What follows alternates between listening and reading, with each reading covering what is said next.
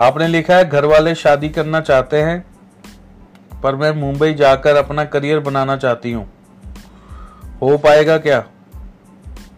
तो ये प्रश्न लाइफ से ही जुड़ा हुआ है। किस चीज़ में करियर बनाना चाहते हैं, सिर्फ़ वो लिखिए।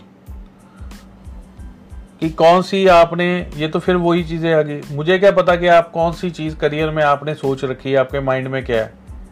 आप वो चीज़ पूछिए, अगर आपको मुंबई, जैसे मुंबई में लोग फ़िल्में बनाते हैं, अगर आपको हीरोइन बनने का शौक है, आप लिखिए कि क्या मेरी कुंडली के अंदर ऐसे योग है कि मैं एक्ट्रेस बन सकती हूँ?